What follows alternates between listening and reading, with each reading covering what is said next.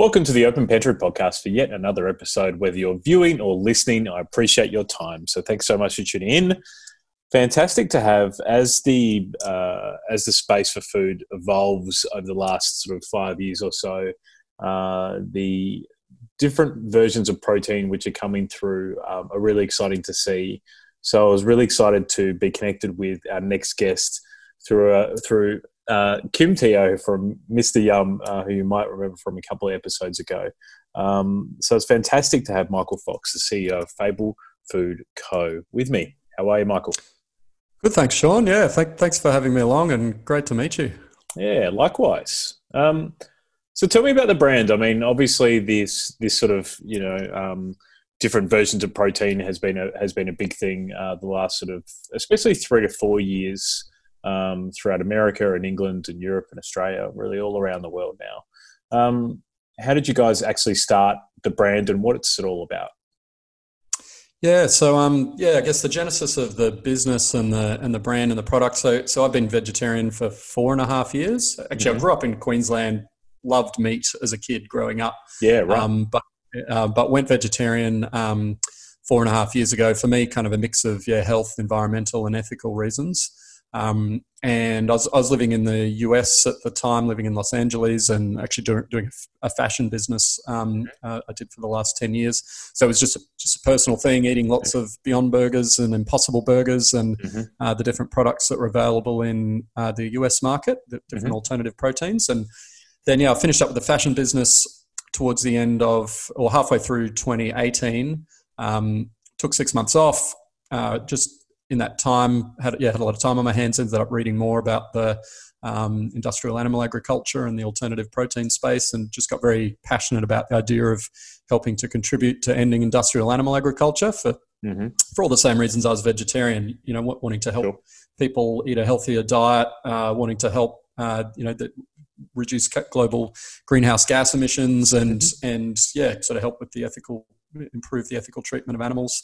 Mm-hmm. And so, yeah, figured that the best way I could contribute to that would be to to start an altern take my entrepreneurial skills from from the fashion space and start an alternative protein company. Mm-hmm. Um, um, then thinking about how I would want to do that. Um, you know, I don't have a background in food, um, right. work wise. Um, I'm, I'm, I'm a I'm a yeah, decent amateur home cook.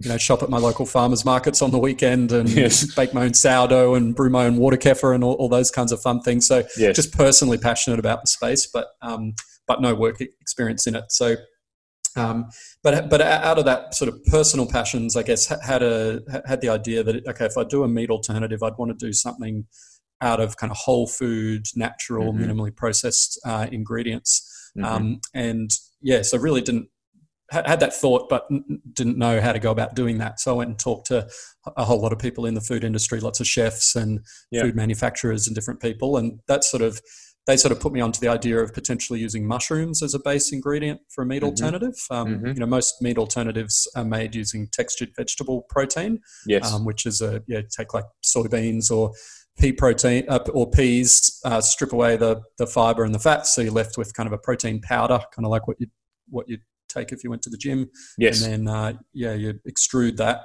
through an extrusion machine, high heat, high pressure, and you get, get this textured vegetable protein base. Um, and then add different flavors to it. So that's how most meat alternatives are made. Um, mm-hmm. But I mm-hmm. wanted to do something that might be a little bit yeah less processed and and so so yeah potentially using mushrooms as a base instead of TVP. Um, so that led me to going talking to lots of people in the mushroom industry in Australia, yeah. um, and ultimately I met my two co-founders. So Jim Fuller um, uh, grew up in Texas, uh, fine dining chef for ten years. Uh, mm-hmm. then he went and studied chemical engineering and agricultural science, and mm-hmm. ended up majoring in mycology, uh, which is mushroom science. And then he's worked right. as a mushroom scientist for the last twelve years. So uh, wow, yeah, pretty unique I didn't know that was. A, I didn't know uh, that was a thing, Michael. yeah, a nor mushroom scientist. That's awesome. yeah, and so he's so yeah, mushroom scientist for twelve years, fine dining chef for ten years. So mm. very unique. I, have not met another chef and qualified chef and uh, and mushroom scientist no, in, in one person. so so Jim, uh, yeah, Jim's got obviously got an amazing technical skill set there, and then Chris McLaughlin co-founded Australia's largest organic mushroom farm. Right. Um, he was Organic Farmer of the Year in Australia in 2018 and Young Farmer of the Year um, in 2018.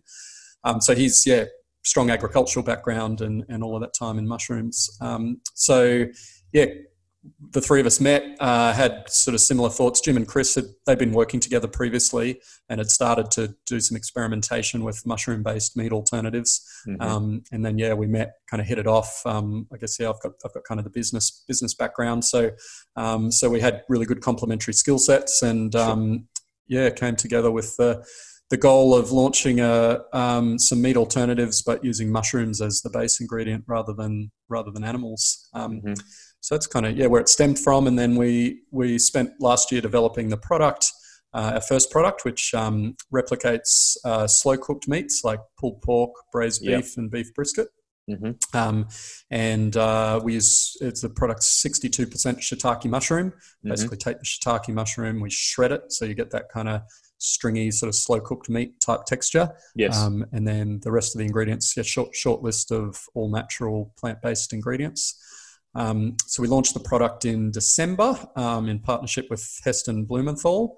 Um, mm. so Jim and Chris had a pre-existing relationship with Heston. Wow. Uh, as, as, Heston had started to explore the mushroom space a couple of years ago, um, they he'd, he'd, been introduced to Jim and Chris, and they'd they'd hit it off and spent some time visiting mushroom farms in Thailand and, and in Victoria, where where Jim and Chris are based. Right. Um, and so we, yeah, Heston tried some of our products uh, mid mid last year, loved it. Um, so he started using it in his restaurants in the UK. And uh, yeah, we did our launch event at Dinner by Heston in Melbourne uh, in December last year, um, before that restaurant closed. Mm-hmm. And um, yeah, then we'd started to roll out sort of pre coronavirus, we'd started to roll out into more restaurants and venues in sort yes. of January, February. Mm-hmm. Um, that all kind of yeah went on pause obviously with the food food service space kind of uh, sort of shutting down or switching to to takeaway and delivery. Yeah, um, yeah, that all slowed down. So we launched into um, the meal kit company Marley Spoon. Mm-hmm. Um, pro- product's done really well there. Um, that they told us back in January that the, was their best new product launch that they've they've ever had. Mm-hmm. So they've mm-hmm. been adding it into more recipes and yeah, that sort of made up for the sales we lost in food service because yeah, people were getting food delivered at home. So, so Marley Spoon and those kind of businesses have, have, have grown through this period. Yes. Um, and then, yeah, launched into Harris Farm. Uh, that's our first sort of foray into retail three weeks mm-hmm. ago. Mm-hmm. Um, and then we're just starting to roll out into some more restaurants now with, uh, with food service opening back up. Yeah. So yeah, it's been a, been a fun 18 months. I was, go- I was going to say like how, obviously to get you know to have you know sort of 12 months as as an r&d i mean is pretty good to get something of that kind of nature. We're not talking about we're talking about something that need a lot of you know engineering and thought process and a lot of people involved. And um, even with three people involved at the top like sometimes that can get complicated. So well done. Um, no, thanks. how's it has it been launching you know a product essentially three months, you know, three months into it, you're into COVID. Like that must have really, you know, scared you guys, especially if obviously the plan from what from what you said, you know, launching with Dinner by Heston. Um, obviously the plan was to go into commercial venues first before you went into retail. Was that the yeah. sort of thinking? Yeah, exactly. Yeah, so we wanted to wanted to kind of focus on food service for for the first sort of six or twelve months was the original plan, mm-hmm. um, and yeah, yeah, we, we kind of designed and developed the product for for chefs to use. So it's like a good sort of base that you can take in all sorts of different directions. Mm. Um, it's also also relatively easy to work with. Like you can you can end up with a pulled pork or a or a beef brisket equivalent product, but without having to you know take that we've kind of done a lot of the work beforehand in in um, in producing the product, so you don't have to go through the whole kind of slow cooked process, that slow cooking process that you would have to do with um, with the animal equivalents. So it also yeah. kind of works well for for QSRs and and you know it's great for venues to not have to do all that work themselves in the kitchen. So yeah, we kind of designed the product with yeah with food service venues in mind so yeah it was definitely we had to yeah had to kind of adapt and shift uh, with uh, with yeah that whole space getting uh, getting disrupted and and yeah. sort of you know essentially shut down for the last few months. So we yeah, so that's kind of we were able to adapt and and go into yeah meal kits and and retail um, you know relatively quickly. I guess one of the you know pros and cons of being early stage and a startup. Uh, you know the con is that you don't have existing business to fall back on, but the mm. pro is you're starting out anyway, so you're pretty nimble and agile. So yeah, I guess we, we kind of adapted as as best we could and you know, we also wanted to support the. We did some things. We wanted to support the venues that we'd started working with. So we we we switched to doing some. We've done a few kind of creative online pop-ups with different yep. venues. So mm-hmm. on the Sunshine Coast, we did an event. Uh, we called it the Stay Home Date Night Hamper. Um, we partnered cool. with four local restaurants and cafes who did Fable ready meals. So the customer paid went on to fablefood.co, paid $99. Um, you get a meal for two. We partnered with a vegan uh, cake shop, did some cupcakes, local brewery, did some beers. And then we partnered with a local pottery studio. So you've got this at home right. kind of pottery kit for date night. Oh, cool. Um, so we sold, sold a whole bunch of them. That was fun. Uh, and then oh, that was just on the Sunshine Coast where I'm based. Mm-hmm. And then we did, um, a couple of weeks ago, we did a, a similar event called uh, uh, Dinner and Doodles, which was basically the same thing, except the event was um, we partnered with a life drawing studio in right. Sydney. Yes. Uh, and so the uh, the kind of date night event was a, yes. a streamed life drawing class. right. hence the wow. hence the doodles. Um, yes, fair enough. so so that was fun. So yeah, yeah, we kind of yeah got some good uh, yeah kind of kept our relationships going with uh, venues on the Sunshine Coast and and Brisbane, Sydney, and Melbourne for that second event. Um, so it was good to kind of keep keep working with those restaurants and highlight to people that yeah these restaurants are now doing kind of delivery and and takeaway um, and then, uh, yeah, then as they start to open up, we'll uh, obviously to continue to work with them. So, so yeah, that was kind of one of the, you know, we hadn't planned to do any kind of online mm. pop-ups like that um, prior to coronavirus, but uh, yeah, kind of pivoted to playing around with some things like that, which was really fun. Yeah, it's amazing what times of um, times of crisis and challenge, you know, really throws up. I mean, you probably would have um, got such different exposure to to people you never would have got into, maybe into you know year one or the full part of year one or year two. So it's just exactly. accelerated that, which is super cool. Yeah. Was I speak to a lot of um, a lot of people who have you know started started brands and and of recent times started food brands. So I'm I'm interested why you guys decided to want to go commercial first before going into retail as part of that initial plan. Was that to was that to try and get some ideas off the chefs that were using that product and then move it through the retail or yeah, it was. It's probably two things. So one was, um, yeah, working with chefs, like really fast uh, way to get feedback on the product. Mm-hmm. Um, so just for example, working with Heston, like we've we've learned a huge amount from um, from partnering with someone like him and getting his feedback on the product. And yeah, we've made some product some changes to the product out of that. It's given us good ideas for the next products that we're going to develop. Mm-hmm. Um, and then similarly with some of the other venues that we've started to roll out in, you know, the, the feedback cycle and, and is so much faster with chefs than it is with yeah, going into a big retailer. Um, mm. uh, you can kind of adapt more quickly, and you know it's smaller runs of product, so then you can you can change the product and and adjust really easily. So sure. that's so that was one part, um, and then the second part was building the brand. Um, so I think I think actually in in our category, uh, Impossible Foods and Beyond Meat have, in the US have done an amazing job of building their brands through food service. So mm-hmm. um, so yeah, yeah, venues putting their brands on the menu. You know, they, they, they've built really strong brands that tell the story of the plant-based meat category and the shift to um, to eating eating plant-based meat alternatives. Mm-hmm. And so restaurants have, have wanted to put their those brands on the menu. So that's helped in turn helped Impossible and Beyond further build their brands. And then when they've gone and launched into retail a few years later, um, they had this existing customer base wanting to buy the product and cook with the product. Um, so yeah, I think that's a really clever way of launching a, a food product. Yeah, I agree. Um, we we sort of wanted to take a similar approach. Yeah, yeah, yeah. You get the cosign as well from really good venues if you're really picky about who you work with. So it just makes a exactly. it makes a hell of a lot of sense as you plan. Yeah, um, exactly. The last couple of years, there's obviously a um, you know um, meat alternatives has really grown into this really broad market now, where there are you know so many different alternatives and, and that kind of stuff. Like what what are the couple of things that you want consumers to know about meat alternatives and why they should actually try it, Michael? Yeah, so um, so there's different segments in the market. So there's obviously the vegans and vegetarians who um, who don't eat meat, um, and so they're one segment. But but that's not who we're targeting with Fable. We're, we're targeting the kind of flexitarian consumer. So the flexitarian consumer eats meat um, but wants to reduce their meat consumption. Um, the research, and, and, this is about sort of now 30 or 40% of Australians, um, all, the all the research shows 30 or 40% of Australians um, aren't vegetarian and vegan uh, so they eat meat, but they want to reduce their meat consumption. Right. Um, and the primary reason that they give for wanting to reduce their meat consumption is health. Right. Um, but fairly closely followed by uh, environmental factors. Mm-hmm. Um, and uh, yeah, and then there's other things like ethics and, and price that follow that. Mm-hmm. Um, so yeah, it's health, health, and the environment. And um, I guess the, the the benefits there, you know, there's lots of lots of documentaries and books and things that that explain all of this. Um, mm. but yeah, the key benefits on the health front, um, you know, that uh, the World Health Organization has uh, has said that uh, red meat is uh, very like processed meats like sausages and bacon are, are carcinogenic, and uh, red meat is very likely to be carcinogenic. Um, you know, there's there's cancers like bowel cancer that you literally don't get if you eat a plant-based diet. Like it's clearly meat is a is a is the cause of uh, of cancer or is a yeah, primary cause. It's, you need to eat meat to get cancers like that. Um, so that it's so yeah, there's a whole bunch, and, and there's tons of other health reasons not either either not to eat meat or at least to reduce your meat um, consumption.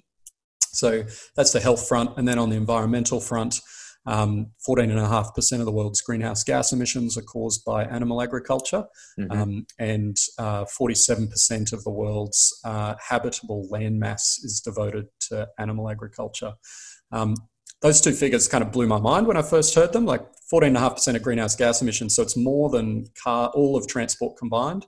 It's more than all of car, the cars, planes, ships, buses in the world. Yeah. Um, and, uh, and, and then the it's it's second only it's the second biggest cause of greenhouse gas emissions only behind electricity production so mm. you know if we want to try and limit climate change the, the one of the biggest things that we can all do is eat eat a lot less meat um, and then the, the 47% of uh, the world's habitable land mass is de- being devoted to animal agriculture. That's a UN Department of Agriculture figure. Um, mm-hmm. that kind of blew my mind. But the, the reason it's so large is two things. So, one, a lot of land is devoted to graze animals. Uh, but secondly, most more than half of the world's crops that are grown are grown to feed not humans but to feed animals, which humans then eat. Um, and the reason we have to grow so many crops to feed all these factory farmed animals is that, um, for example, a pig, you've got to feed a pig eight kilograms of plant matter to get one kilogram of pork. Um, mm. So it's a very inefficient way to produce food. So in Australia, we eat more than 100 kilograms of meat per person per year.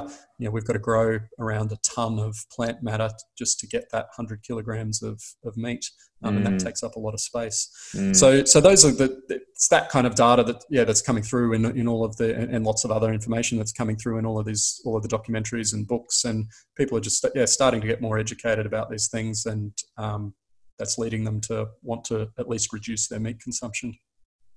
Do you think, um, like we're using the term want there, do you think is, is studies showing now that people are actually dropping their meat consumption? Yeah, so this is yeah, so this is this is super interesting. So um, people want to reduce their meat consumption, but its question is whether they actually do it. It's mm. similar to if you ask someone in January, you know, do you want on New Year's Day, do you want to go to get a gym membership and go to the gym twice a week this year, they're going to say yes. yes. But they tend not to as the year progresses. And so, so yeah, people want to reduce their meat consumption, but they find it difficult because they love, people love the taste and texture of meat. You know, we, we evolved um, eating meat not not as much as we not as much as we eat today, but we did mm. evolve eating meat and we we crave it. Um, and so it's hard. Like I mean, I went vegetarian. I, I, it was difficult. Like it took me a while to get used to not eating meat. I had changed all my recipes. You know, it's yeah. a lot of behavioural change that's got to go on to do it. Mm-hmm. Um, and so this flexitarian customer, you know, they they haven't gone that far to be able to do that, but they want to reduce their meat consumption. So so then uh, you know we and other plant based alternative protein companies have gone and looked at okay, well, what's yeah, what are the drivers? What's going to help people help, help make it easier for people to reduce their meat consumption? And yeah, the number one thing people still want is the taste and texture of meat. So mm. you know, flexitarians, most flexitarians aren't going to go and eat tofu and falafel balls and hemp seed patties. They still want the taste and texture of meat. Mm-hmm. So you know, if we want to, our goal is to help people reduce their meat consumption. If we want to go and do that, um, we need to deliver on the taste, deliver a product that has still has the taste and texture of meat. Um, and then the second thing is price. Um, so you know the food food category is very, very price elastic, very price sensitive. Mm. So people are willing to pay a little bit of a premium in the category to reduce their meat consumption, but not too much. Um, and if we want to get a lot of people reducing their meat consumption, you know, ideally we're ideally we're priced cheaper than meat, and and ultimately at scale um, we will be, or meat alternatives will be, because um, it's just a much more efficient way to produce food. Like in our product, we start with a kilogram of mushrooms and a kilo and other plant matter. We end up with a kilogram of plant-based meat at the end. So we've got a lot less resources and inputs going into the product versus a, a pulled pork, which is yeah yeah you've got that you've got to got to convert it through the animal, which is inefficient. Mm. Um, mm. So ultimately, our goal is to have a product that um, is at least as good or better than meat in terms of taste and texture, um, and is at least the same price, if not cheaper than meat. Um, and and if you can deliver that, and then it's just a benefit that it's plant based. Um, you know, the consumer doesn't really have to ch- think about changing their behavior. You know, and there's other little things like, you know, is it how is it to cook? How easy is it to switch uh, yeah. from a animal dish? You know, switch your recipes over to this one. So we try to try to make all of those things easy for the for the chef or the customer as well. Um, yeah, and then so yeah, if we can deliver better taste and texture, lower price, plant based, you know, in theory, then it's a no brainer for people to switch over. Even people who don't even want to reduce their meat consumption, if the taste mm. and texture is better and the price is cheaper, then then then even some of those people will do it. Yeah, I think price is always going to be something that we need to factor in, whether we whether we like it or not, when we look at things like this. Because um, I suppose my concern is especially coming out of COVID with a lot of people uh, around the world on you know less income, they'll move to cheaper cheaper things. So yep. that's why that's why yep. steakhouses are very hard to make profitable anymore because beef is so expensive, um, and that's why a lot of brands go to chicken because the moment it's the most it's the cheapest animal protein that's going around. So yeah. um, that's why you see a lot of fried chicken venues and, and that kind of thing. So yeah, yeah, yep, yep, and yeah, chickens. Like you know, ten years ago, chicken overtook beef as the as the meat type that we eat the most in Australia. Mm-hmm. Um, yeah, for that reason, exactly yeah. for price. Yeah, yep. What do you What do you think the last sort of twenty to thirty years has seen such an explosion in people who uh, account for themselves as either veg- vegan or vegetarian? Because, like me in my late thirties, like I remember coming up, like I remember as I was growing up, it was probably you know, five to ten percent would say they were vegetarian or vegan, right? Sort of veganism really came through probably 15 years ago from from you know anecdotal from me, and now it's in last five years it's just seemed to explode. Do you think it's just yeah.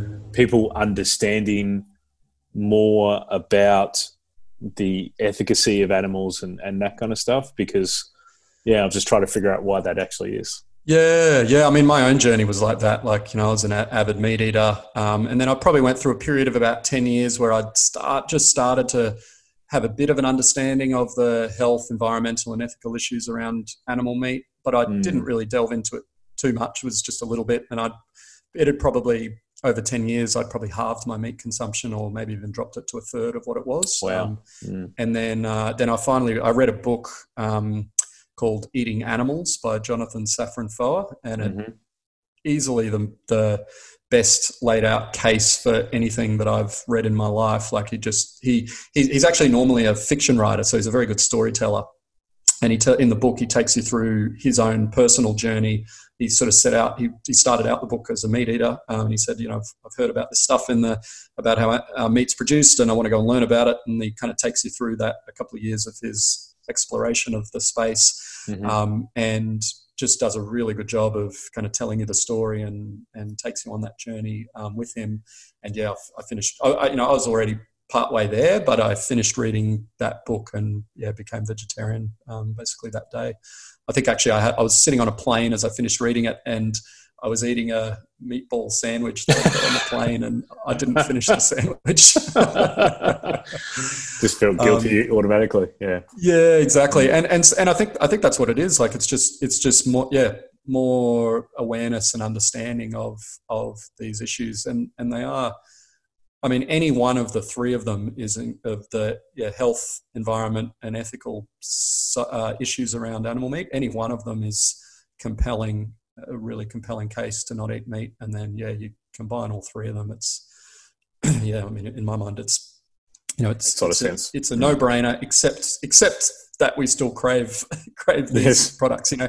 And I, and I'm not fully vegan. Like I'm I'm probably where I was with meat five years ago. You know, I'm I'm eating about a third of the dairy and eggs that I used to, and you know, I know I should be vegan, but but I'm just waiting for the egg and uh, dairy alternatives. There's some good ones now, coming out now. Um, just Yeah. waiting for a few more good ones, and I think that'll make it easy easier for me to to go fully vegan. But I know I Mm. should be, but um, just haven't quite got there. That a little step. taste and texture issue. Yeah. Yeah, that makes me feel a bit better, Michael. Um, uh, what are the couple of the uh, the myths around um, meat alternatives? Because I think whoever's doing the lobbying is doing a very good job of trying to stop the rise of meat alternatives.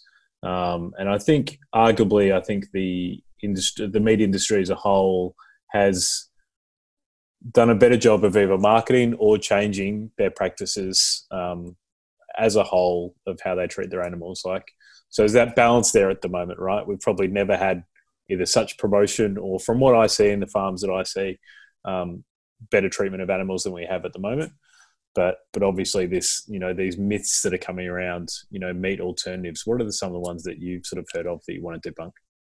Yeah, so yeah, so the meat, meat global meat industry is uh, worth over a trillion dollars. Um, it's about eight percent of global GDP is Yeah. meat. It's like Wow. monstrous, monstrous Mm. industry. Mhm. Um, and so yeah, there's a lot of vested interests who you know don't want, want to kind of have people still eating meat and kind of shut down this alternative protein trend.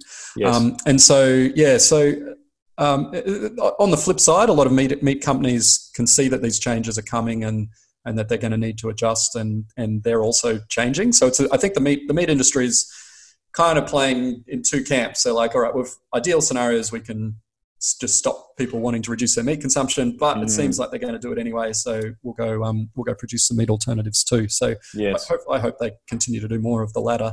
Um, so yeah, some of the myths. Um, uh, probably one of the big ones is around um, soy. So there's this myth that uh, if you're male and you eat soy, it's full of estrogen and you're going to grow man titties. Yes. Um, so that that that myth was so that came from uh, a study in the 1970s. Scientists uh, scientists fed rats uh, this particular little extract out of soy. Um, Yeah, right. These phytoestrogens that do kind of mimic estrogen, and they fed diet these rats a diet, hundred diet. All they ate was the phytoestrogens out of soy.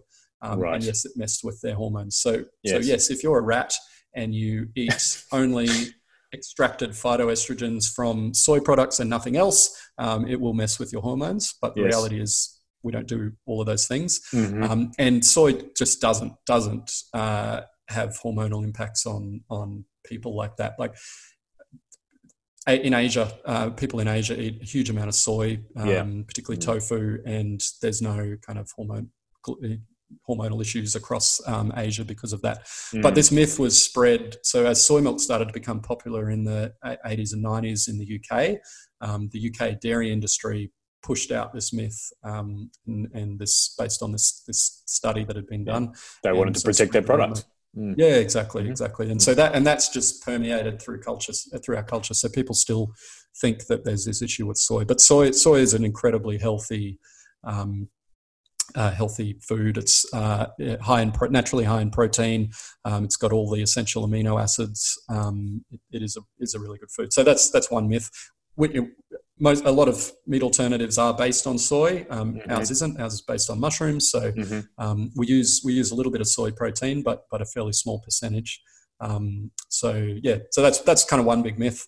Um, I mean, I think I think the other myth is like, uh, and this is a bit of a more fundamental one, but you know, you walk into the meat section in Woolworths. Um, there's pictures of happy cows on pigs on grassy farms Yes. the Yeah. happy farmer kind of standing there happy Mm. uh, you know with with on the farm it's and it's you know there's no pictures of the of the factory farm where where most of the pigs and chickens are actually grown um, Mm. there's no pictures of the farmer kind of suffering through drought because their you know meat prices it's low margin and they've got to you know they're forced to put more cows on the on the land than they should in order to Yeah. keep their business surviving and then when a drought hits um, it's you know it's it's terrible for the farmer as well Um, you know, none of that is shown on the on the packaging and on the signs up in the supermarket. Um, mm. You know, the the reality of um, the meat industry is very different to um, to to what's the kind of public public face, and I think that's what's you know people learning more about that is what's prompted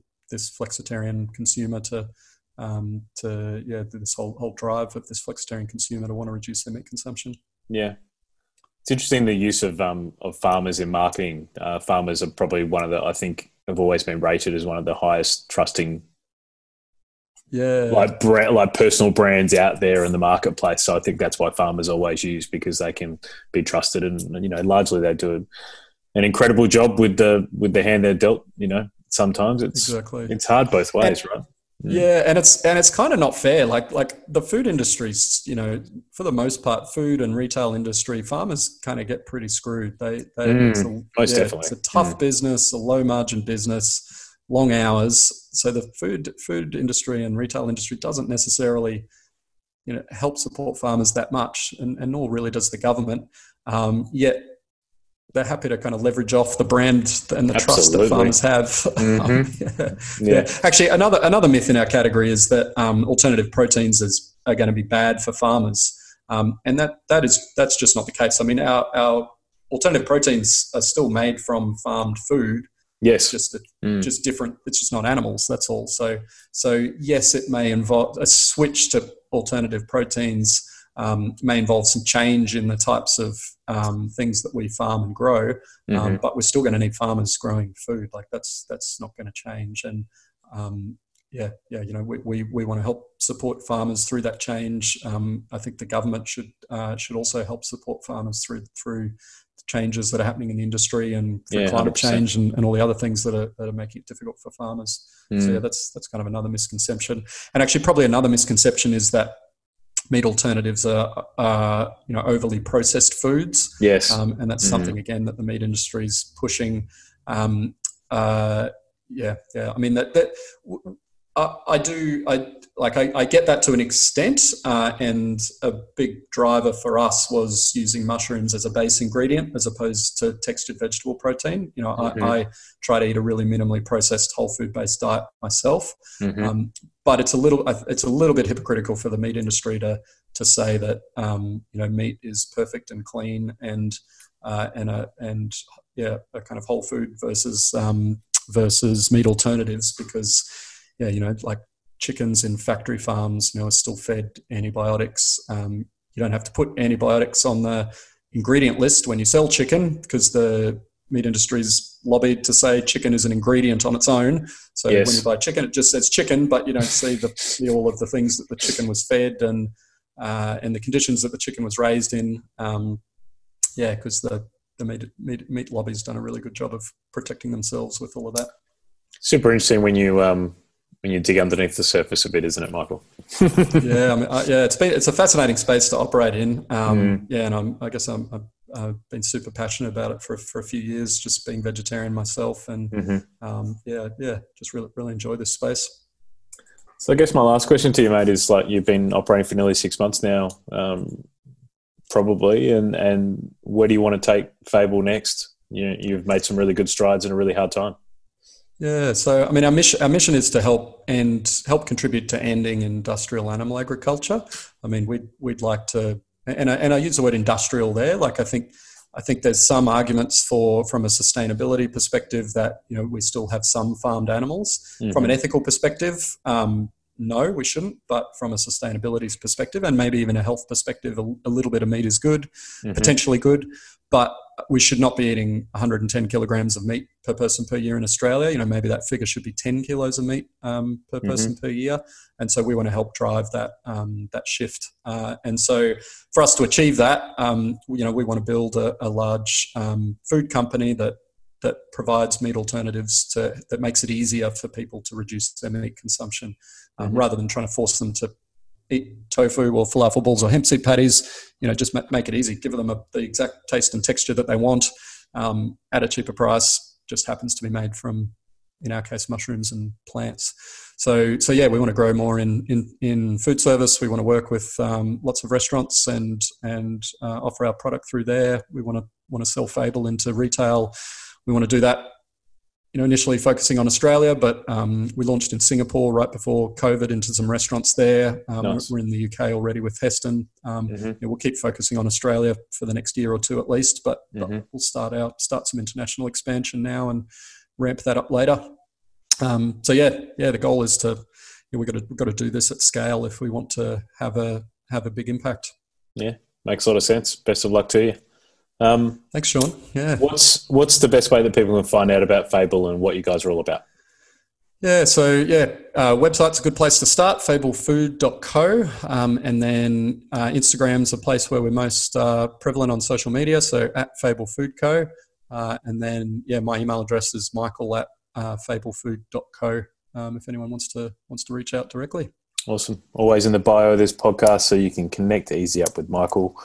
Michael Fox, CEO of Fable Food Co. Thanks so much for your time. Thanks, Sean. Great to chat to you.